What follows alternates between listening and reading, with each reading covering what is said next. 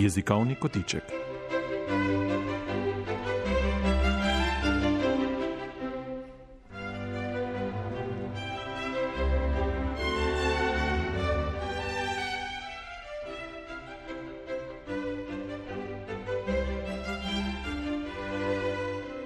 V jezikovnih kotičkih prebiramo odgovore iz arhiva spletne svetovalnice ŠUS, študentska skrb za slovenščino. Skupino jezikoslovcev, takrat študentov, ki so odgovarjali na jezikovne dvome, sestavljajo Tina Verovnik, Tina Potrato, Tatjana Marvin, Rok Žavcer, Petra Tomažin, Jaka Železnikar, Franc Lanko Marušič in Amanda Saksida.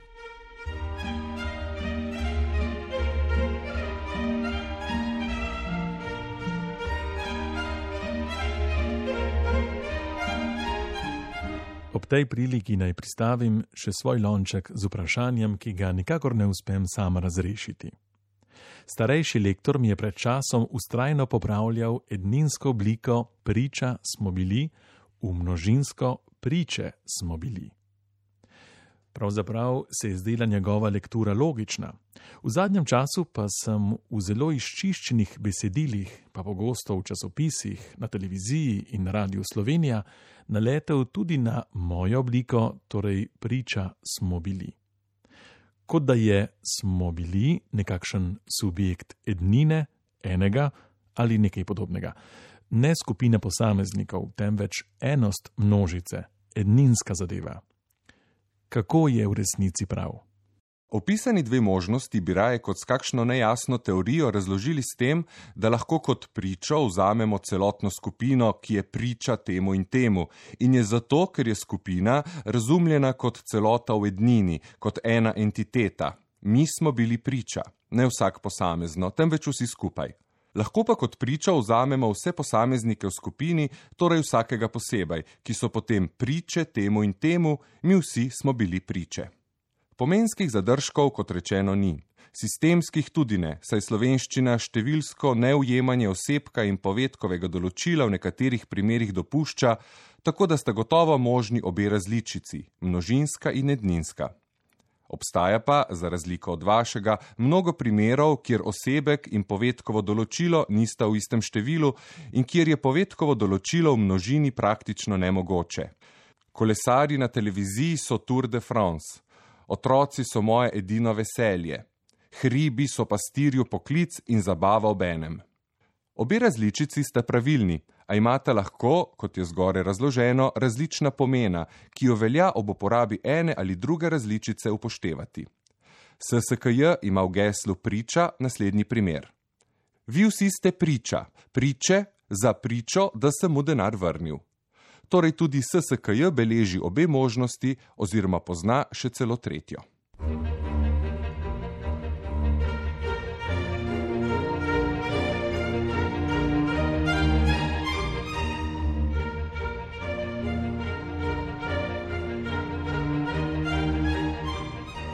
Kako je pravilno? Suh, vodoodbojen oziroma tankoslojen, mineralni ali suh, vodoodbojni oziroma tankoslojni, mineralni zaključni omet. Načelno so v tem primeru možne naslednje variante: suh, vodoodbojen, tankoslojen, mineralen, suhi, vodoodbojni, tankoslojni, mineralni suh, vodoodbojni, tankoslojen mineralni. Varianta suhi, vodoodbojen in tankoslojni mineralen ni možna. Besedilno določni pridevnik namreč ne more stati pred nedoločnim, saj bi prišlo do kontradikcije. Prvi bi besedno zvezo naredil določno, drugi pa spet nedoločno. Če pa bi šlo v primeru pridevnika suhi, suhi zaključni omet za vrstnost, torej za v nekem smislu slovarsko določnost zveze, ustroj slovenščine zahteva, da znotraj dopolnila kakovostni pridevnik stoji pred vrstnim, torej varijanta suhi, vodo odbojen spet odpade.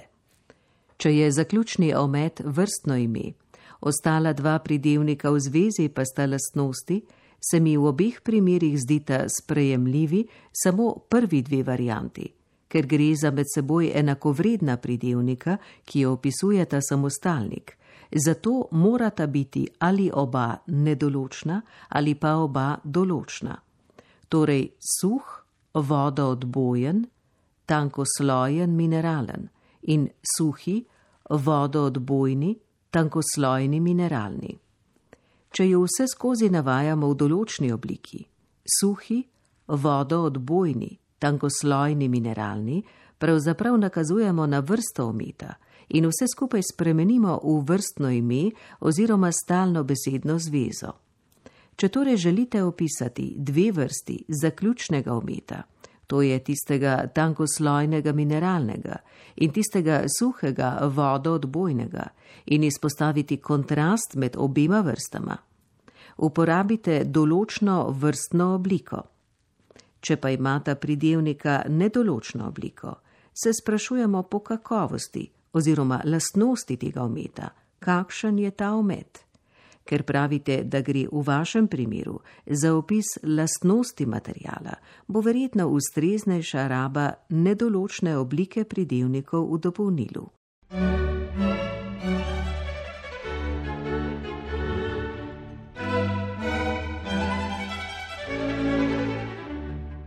Zanima me sklanjanje besede prah. Pravzaprav me zanima samo rodilnik, ednina. Bila sem prepričana, da se sklanja po prvi moški sklanjatvi, vendar pa sem sedaj nekoliko zmedena, saj vsi govorijo približno v tem smislu. Njena obleka je brez prahu. Ali slovenci res tako radi pozabljamo, da imamo tudi rodilnik, ki ga je treba, ne sicer pogosto, pa vendar, uporabljati ali pa se motim jaz? Za odgovor prisrčna hvala. Beseda prah je enozložen samostalnik moškega spola s premičnim naglasom. Mesto naglasa se med rodilnikom in ostalimi skloni spremeni. Sklanja se po prvi moški sklanjatvi, torej enako kot mah, met, sram, let in tako naprej. V knjižnem jeziku je rodilniška oblika prahu z naglasom na u, dajalniška pa prahu z naglasom na a.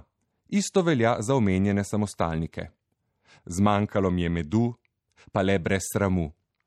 Gre pa pri takem sklanjanju za nekakšno podvrsto znotraj sklanjatvenega vzorca, se je za veliko večino samostalnikov prve moške sklanjatve urabi rodilniška oblika na A, naprimer korak koraka, stolp stolpa. Samostalnikov tega tipa je danes razmeroma malo. Slovenska slovnica navaja kakih 30. Vsi so enozložni, nekoč jih je bilo več.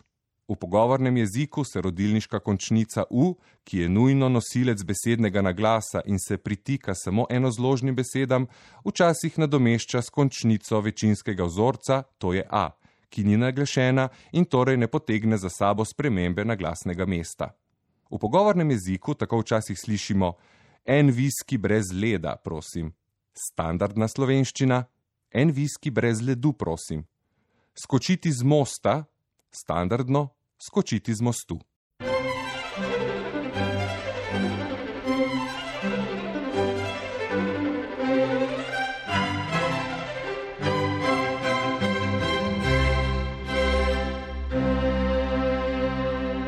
V jezikovnih kotičkih prebiramo odgovore iz arhiva spletne svetovalnice ŠUS, študentska skrb za slovenščino. Brali smo Gregor Geč, Anastazija Cibic, Janez Beličič, Suzi Vandi in Jan Leopoli. Uredništvo Lucija Tavčar.